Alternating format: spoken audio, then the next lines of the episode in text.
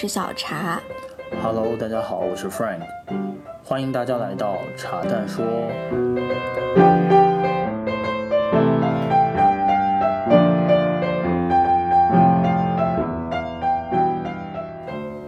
好，呃，今天是茶蛋说的第二期。嗯，上次第一期做完之后，我们自我感觉还是比较良好，然后也比较得到了大家的支持，所以就呃趁周末的时间跟小茶准备录第二期。那第二期呢，其实我们是想把呃，因为这过去这一周里面，我发了一篇茶单解忧，讲的是这个，因为过去不努力，然后所以没上到好学校，对于未来非常焦虑的一个困惑。那我们想在这一期茶单说，能把这个问题展开，跟大家跟大家讨论一下。嗯，这个问题我觉得是我们收到各种私信的呃。求助也好，想倾诉也好的各种内容，基本上可能一半以上的都可以被概括在这个逻辑里面，就是关于自己现状或者过去的不满意而引起的对未来的一些焦虑和不确认等等。嗯。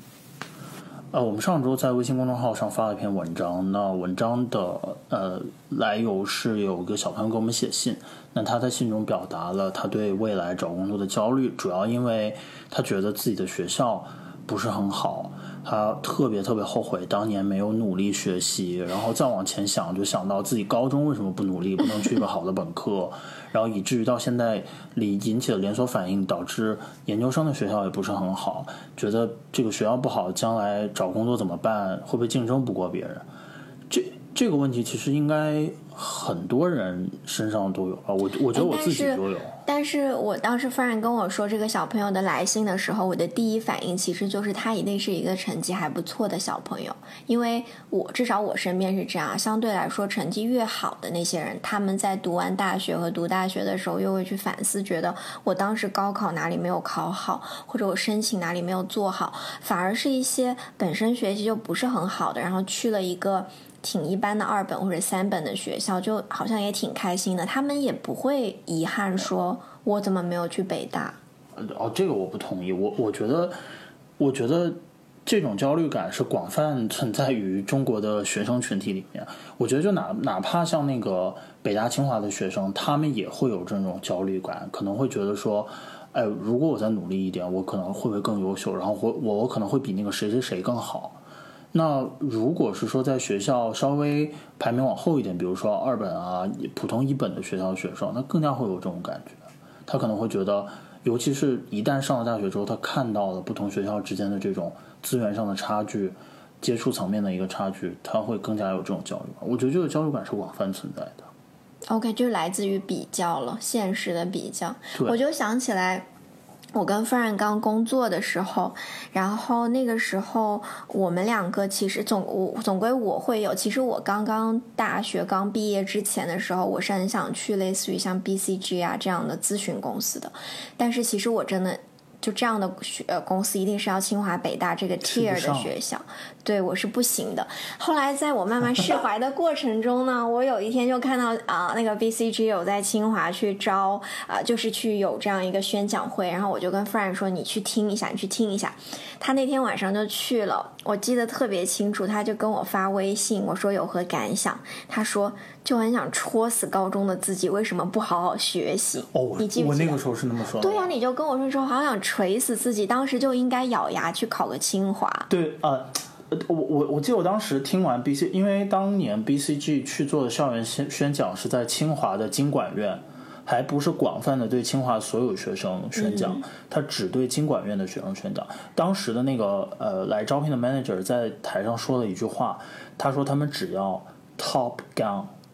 就是 top 是最尖端的，gun 是枪，就是他们只要经管里面最 top 的那几个学生。那清华经管院已经是清华里面非常之好的学院了，基本上聚集了当年高考全国最优秀的这批学生。嗯，至少是分数最高的。对，所以其实我不记得我当时给你发那段话，但如果是当时我发的，也是当时听完他那个话，还确实蛮受刺激的。所以你现在会觉得，你再看回来，你你怎么看待？就是关于你毕业于名校，然后学校排名非常好的这个重要性呢？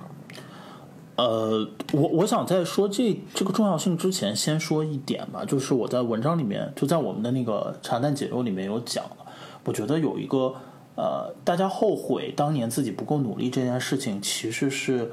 不成立的，因为首先你是回不去的，然后有一点是大家要承认的，就是认知的局限性，就是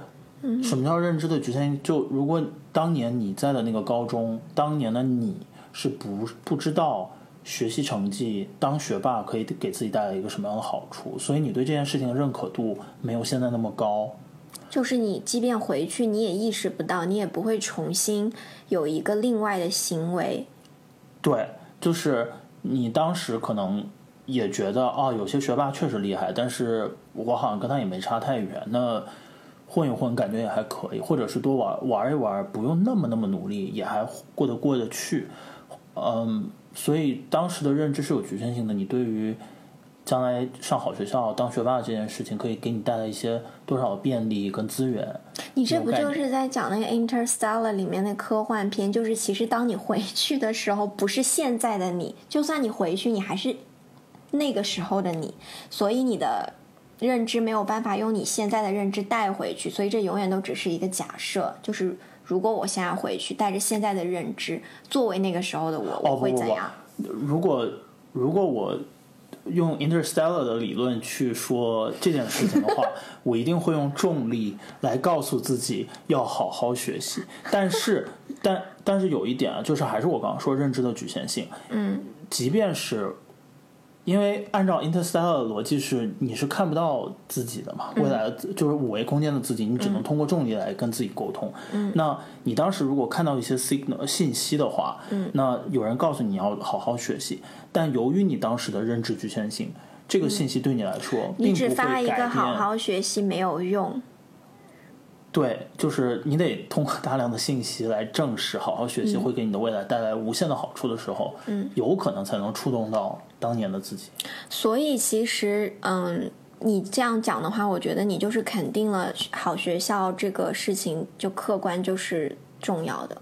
反正我是这么觉得的。我我觉得的确是，就是一个好的学校能给你很多好的资源，不管是从学业上、科研上，还是从就业上。那还很重要的就是你身边的这这群同学，那他们的水平跟他们的能力相对来说也会比较高一点。就是我经常会收到一些私信，小朋友会问我，就是我能感觉到被问这个问题的时候。其实，在背后发问的这个人，他其实期待的答案一定是我告诉他，学校没有那么重要，很 多毕业也很，比如说什么，大家都喜欢听到什么马云啊，也不是名校啊，然后啊，什么马化腾啊，也就只是深大，也不是清华北大等等这些东西，然后嗯，去也也算是想要得到安慰，或者是一个很客观的声音告诉你不重要，但是我自己对这个问题的看法，我觉得有两点，第一点。是这个事情就是一个客观事实，好学校就是很重要，好学校的学生也的确会得到更多的资源和机会，这件事情你不需要去怀疑，但同时呢，是你也不需要再去纠结这件事情，因为你的确改变不了。而且我觉得第二大点是这件事情很公平，就是。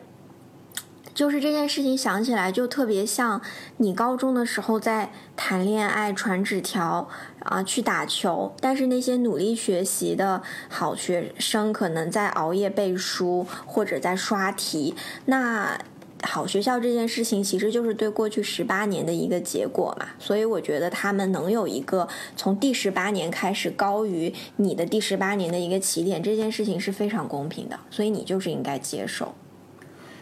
但是我觉得这个问题得这么看，就是，呃，当你进入就咱们的语境是说我在求职的时候拿着一个学校的一个招牌去做对比嘛，那我觉得在求职职场上，学历是只是一个方面，就是它是证明你能力跟学习能力的一个，或者证明你智力水平的一个证书，就学历是拿。我觉得是习惯的证书，不是不是智商水平，就是。就咱们就说，就是你看到一个简历，如果这简历他的学历很好，那他给你传递的信息就是这个人一定是聪明的，跟或者学习很努力的。学习习惯跟工作习惯那是后面的就接触了之后你才能知道。然后，但是呢，如果你的学校不是很好，但是你用其他的方式来证明了自己能力，一定程度上是可以弥补学校这个学历上不足的一个劣势。嗯，可以。所以学历上这个就是不足嘛，就是你是，但是它只是呃你在求职整个人的一个方面，嗯，或者是说对于我们在构建自己的职业早期的这个求职的资源的储备上，我觉得其实相对来说是最容易获得的一个资源。嗯，我我会觉得说明白了吗？这话就是学，因为学历是一个嗯。就是现成的，对你只要玩命学，你就能通过学习这件事情来证明你的学习能力跟能力了。嗯，它没有那么复杂，其实相对是单一现成的一个东西。对对，嗯，然后我还有一个想法，就是关于学校好不好，或者是嗯，你是不是名校这个问题，我自己的认知就是出于我现在工作这么长时间。我自己觉得，你除了就藤校、清华、北大这些是一个 tier，剩下的呢，除了特别差的学校，然后大多数都是在一个大的范围里面。我觉得区别其实没有那么大，更多的还是看学校以外的东西。当然，你至少还是要是一个本科。虽然现在很多招聘上会说你要是研究生，但是我一直都不觉得研究生是一个 must have。就我的观点是这样啊。所以，嗯，那你觉得？就你刚刚讲到，我我觉得你刚刚说这个，我要再再细化一点，就是我觉得学校是分层的，然后同样层次之间的差距就没有那么大了。其实跟你的是一样的逻辑，但我觉我觉得你可以把它分得更细一点。比如说，呃，在在中国这个大学环境里面，肯定北清复交肯定是最 top 的、最 first tier 的，然后紧接着就是所谓的二幺幺、九八五这些学校。然后还有一些就普通一本，然后普通二本，但我我觉得相对来说，这个在同一个层次里面，大家的彼此差距就不是挺很大。我觉得甚至都没有那么明确的分层。我举个例子啊，我的本科的学校是中国政法的，那这个学校应该看起来是很好的一个学校，但是我觉得，如果你不是从事法律相关的工作的话，它和一个二本的学校的差别，我不觉得有非常大。就大家可能，当然你的简历会加一点分，at least 你是一个名校，但是我不觉得它比起，也不能说二本，比如说，呃，上海大学啊，或者比如说，甚至北京林北林啊，或者甚至南京林业啊，就是这些专呃叫专专业领域里面的一些好的相对小的学校，甚至还不是最 top 的学校，你觉得有很大区别吗？我觉得很客观的来讲没有。你这话不对啊！你这话的潜潜这个潜台词就就觉得，客观来说，你刚提及这些学校不如你们学校。然后，我觉得从整个的排名和你从高考分数上来说是这样的呀。呃，行吧，但是我我明白你的意思，就是说，我就想说没有区别。对，就是这些呃有专项特长的学校，相对来说会在他们的专这个特长领域里面会非常之有优势。比如说，你们学校在政法里面的，呃，校友资源啊，从从业的这个呃资本啊，我觉得相对来说都特别特别高。但是如果他出了这个专业领域里面，可能相对来说就弱一点。对，所以我觉得那个分层到了，嗯，到了就业的环节，其实它会变得更模糊。所以，嗯，好学校当然重要，资源也当然多，但是它对于职业的影响，其实我跟很多啊约我时间讲职业咨询的小朋友都讲过这句话，就是，嗯，教育背景对于你的职业的影响是边际效应的，就是它会越来越小，不管是好的还是坏的。就像一个从北大毕业十年的人，其实他如果自己的工作真的就是非常烂，北大已经帮不到他什么了。这个咱们待会儿再说。这个咱们说可以待会儿举点例子，让大家知道一下这个学历如何在你的职业发展过程中逐渐递减，效用逐渐递减。嗯，好呀。那你自己，哎，你你毕业的时候有焦虑吗？我我焦虑啊，我那时候挺焦虑，因为那个时候你哪一轮毕业？呃，研究生毕业，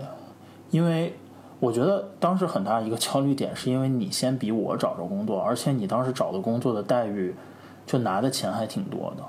嗯，我主要就是因为我没有焦，你真的是因为这个焦虑？我以为你是开玩笑。哦不，你当那个确实是我有一些压力的。那就你我小茶第你第一份工作是九千二对吧？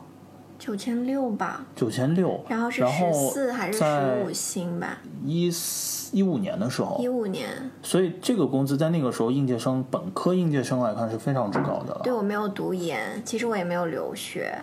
然后我刚毕业的时候就觉得，嗯，我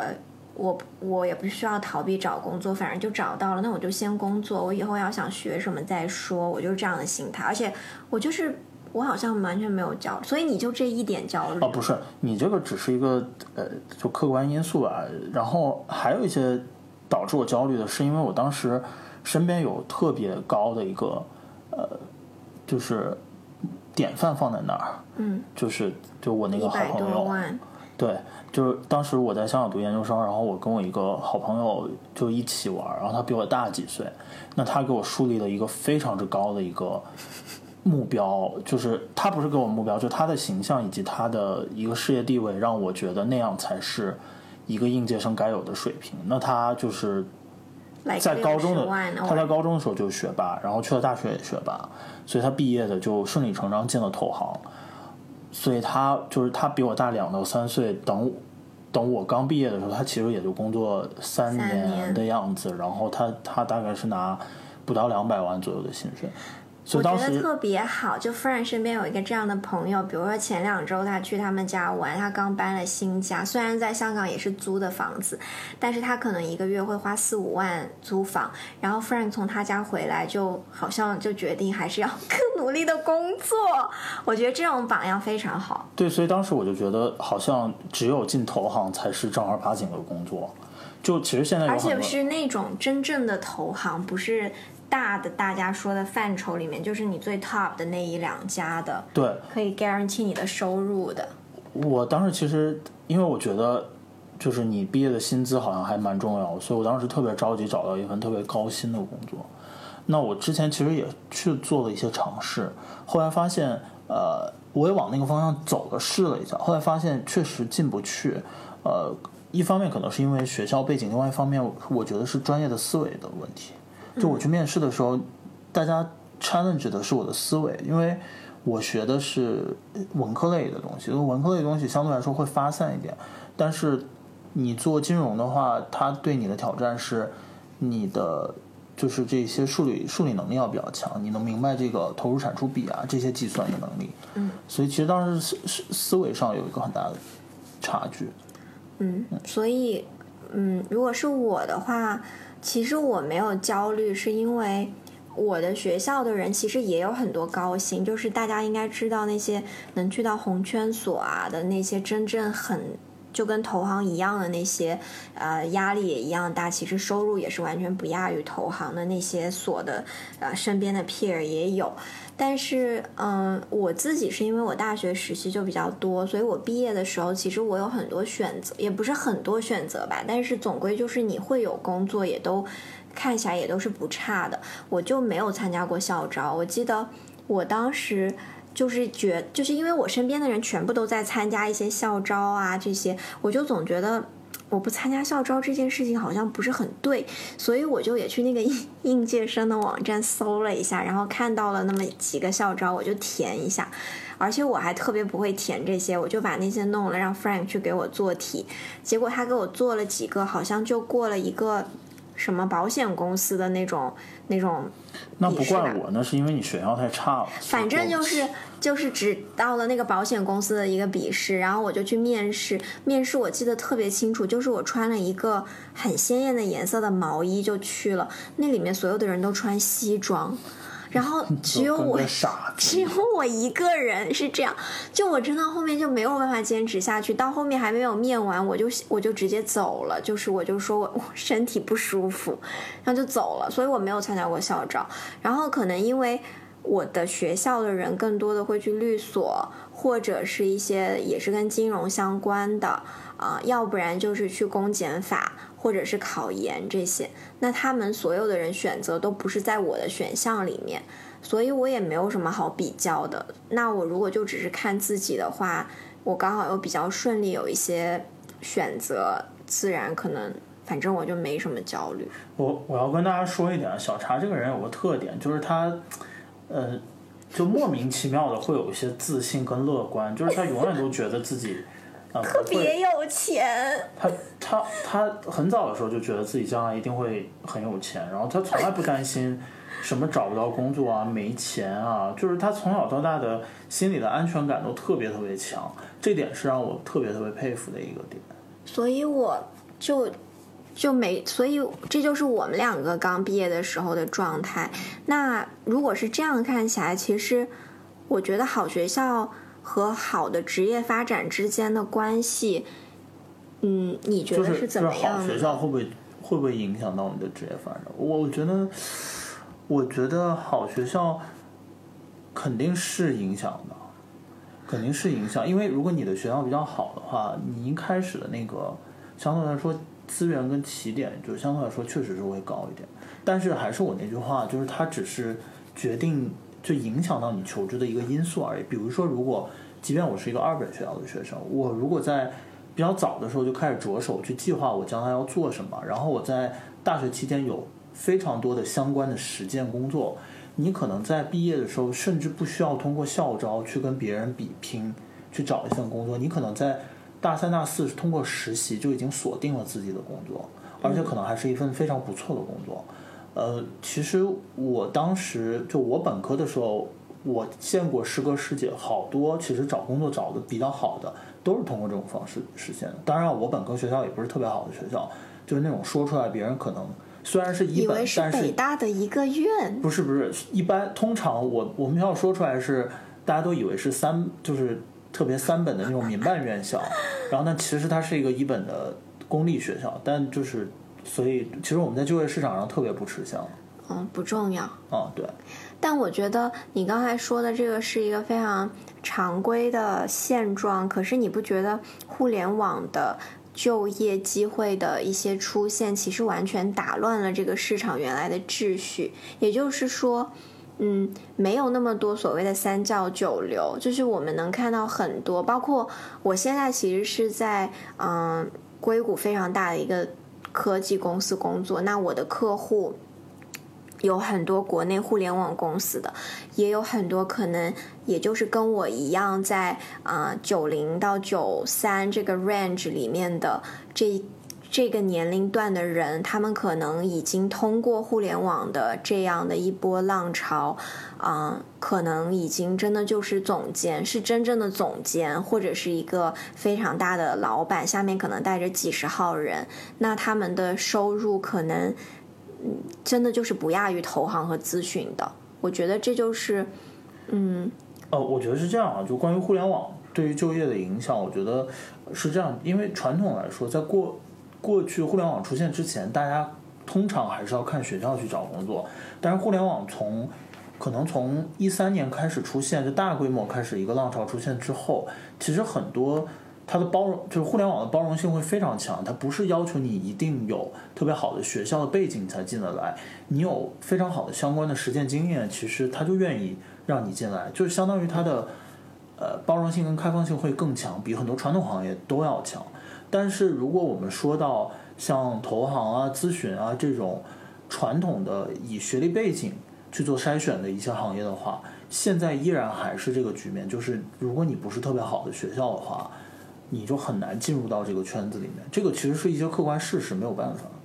嗯，那是这样，所以，嗯，我自己觉得，嗯，总结一下，就是说，你想要进到一个好的公司或者这个行业里面比较好的机会，其实总结简单来说就两条路嘛，一条路就是你本身就是背景非常好，所谓背景非常好，就是你就是学校很好，专专业很对口，有相关的实习经历。如果不是这种非常完美的契合的话，那你想要进入的。方式其实就是你能够去积累这个行业或者这个大的领域相关的工作经验，嗯，可能从一些小的平台或者没有那么好的职位开始，但是就是相关的。那其实说实话，大部分人在职业选择上或者在从业经历上都不是从事本专业的一些工作，这个可能成为一个普遍现象。那其实我们两个在已经也工作四五年了，然后身边也看了很多同龄人，有很多比我们年纪小的朋友小朋友来咨询我们职业发展的问题，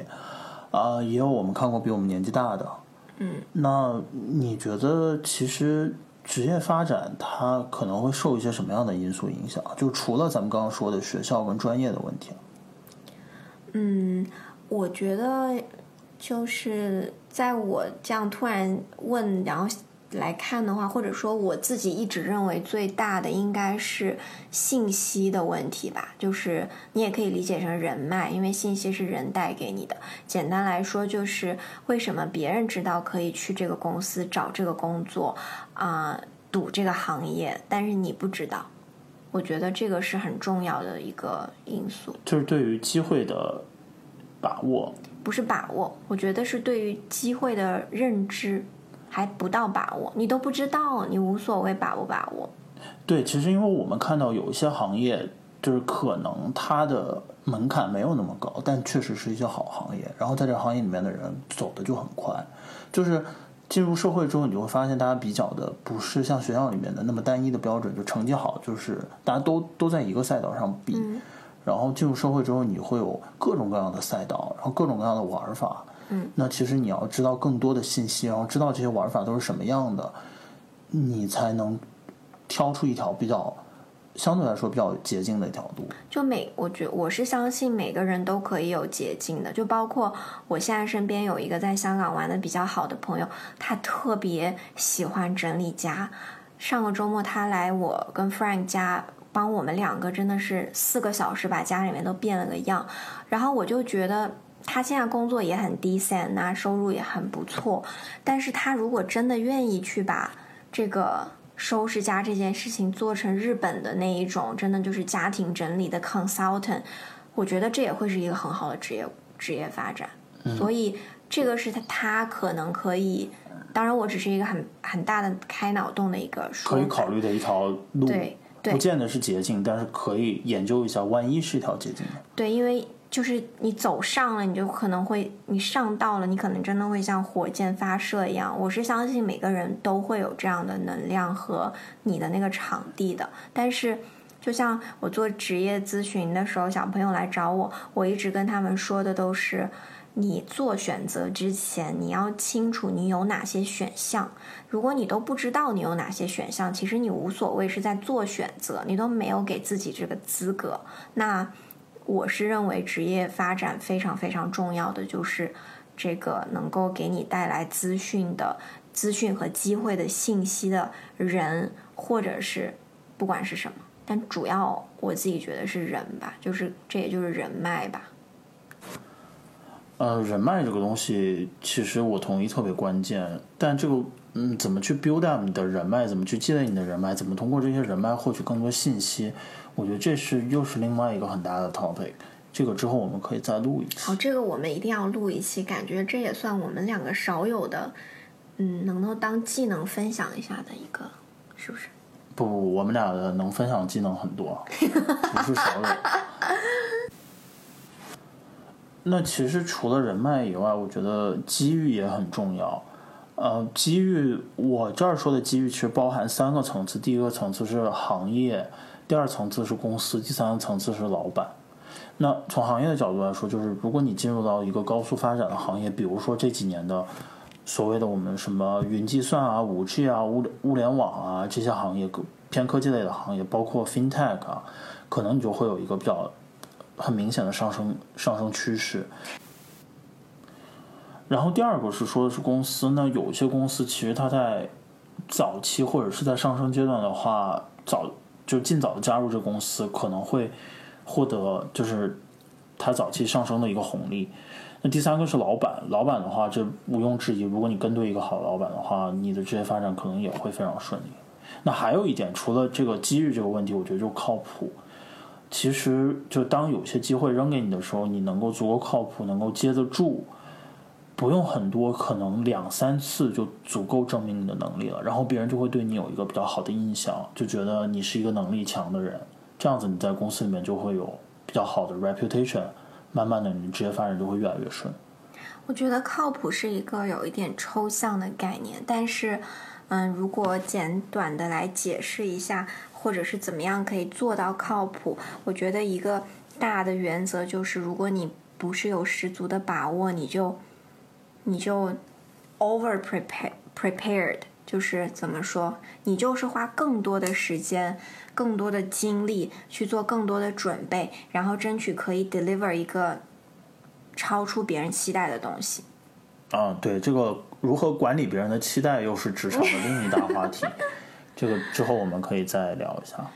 嗯。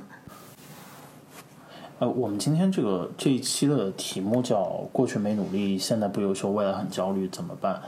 呃，我们刚刚说那个职业发展制约因素，其实也是为了告诉大家，不要因为过去没有努力而对未来很多就是有很多焦虑，你只要未来足够靠谱，把握住机会，然后大家职业发展都会很顺。你这个说的也太空洞了，不是啊，就是这么个意思。不是，但你我们之前其实，在公众号写了两篇文章，是关于毕业五年之后大家混的怎么样，嗯，对吧？嗯，那我们简单的就大概访谈了。十个朋友左右，当然也有好学校毕业，也有一般学校毕业。嗯，其实你会发现，大家毕业五年之后都差不太多，就是都是在一个区间范围内，并不是说阶级之间的区差别。嗯，对吧？嗯，所以呢，换言之，即便你刚开始的时候因为过去没有努力，然后你没有去到一个特别好的学校，你可能会焦虑。但其实你只要选定了一个方向，努力工作。你过五年之后，大家其实都大差不差。我觉得我不同意。我觉得大家并不是说你工作五年，你等只要等到你工作五年都会大差不差，差距真的很大，就差距能大到十倍吧？你的收入。我说的前提是，大家选定了一个认可的方向，持续的努力。就中间不要换来换去的摇摆不定，然后有一定你要在这个行业里面这个方向上有一定的积累，相对来说大家都会